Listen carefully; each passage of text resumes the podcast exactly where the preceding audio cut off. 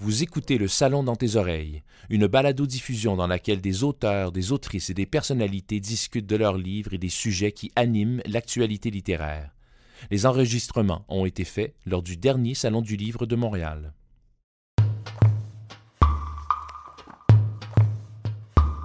J'ai fait le pari audacieux d'écrire sur le désir, un concept abstrait si difficile à définir, déroutant lorsqu'il nous quitte, tout autant que lorsqu'il occupe toute la place, retirant alors tout contrôle.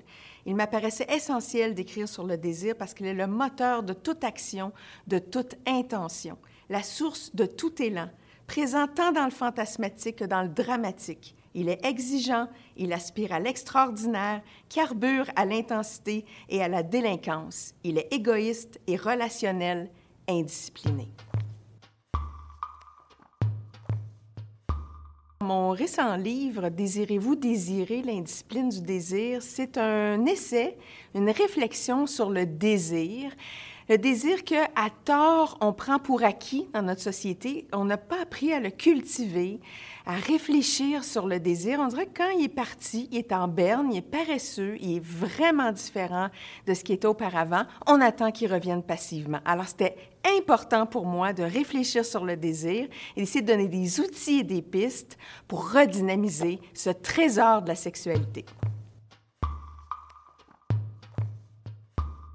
Alors moi, l'idée d'écrire ce livre-là me provient beaucoup de ma clientèle et ce que je dis, les, interventions que je fais en psychothérapie, ce qui revient très souvent. Alors moi, je travaille beaucoup dans l'infidélité et la trahison amoureuse. Alors souvent, il y a une question de désir qui est absent dans le couple, mais très, très envahissant avec une tierce personne. Alors je me suis dit, je veux ratisser très large sur tous les enjeux du désir, autant quand il est disparu, autant quand il est en discordance au sein d'un couple, un a le goût, l'autre n'a pas le goût, et autant quand il prend toute la place, quand la pulsion nous envahit, quand la pulsion animale et indisciplinée nous fait faire des, folies, quand on est envahi par cette pulsion et qu'on trahit notre partenaire. Alors, mon livre s'adresse à tout le monde parce que le désir, ça concerne absolument tout, tout le monde. Jeunes, aînés, hommes, femmes, hétéros, homo, bi. Tout le monde est concerné d'un jour ou l'autre par le désir. Euh, comme je disais, on le prend pour acquis, mais c'est un trésor. Ça peut durer toute notre vie. Mais très souvent, on dirait qu'on manque d'outils, on manque d'inspiration, de réflexion pour le stimuler. Alors, hommes-femmes, toute clientèle confondue, peut vraiment se reconnaître dans le livre. Moi, quand j'ai publié mon avant-dernier livre, il y a une agente de presse qui m'a contactée parce qu'elle m'avait entendu faire la promotion du livre et me trouvait particulièrement bonne.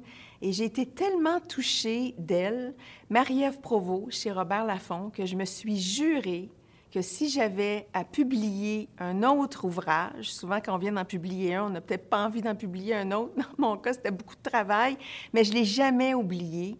Et je l'ai contacté quand a émergé l'idée d'écrire sur le désir et de réfléchir sur le désir. Puis je voulais une maison d'édition pour rayonner sur toute la francophonie mondiale parce que c'est un sujet universel, humain, euh, qui touche tous les couples, toutes les personnes, toutes tous les individus.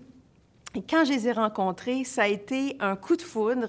Le directeur Jean Bouchard a tellement bien senti et cerné mon propos je pense qu'il y a eu un réel coup de cœur entre nous deux et ça m'a donné des ailes pour écrire.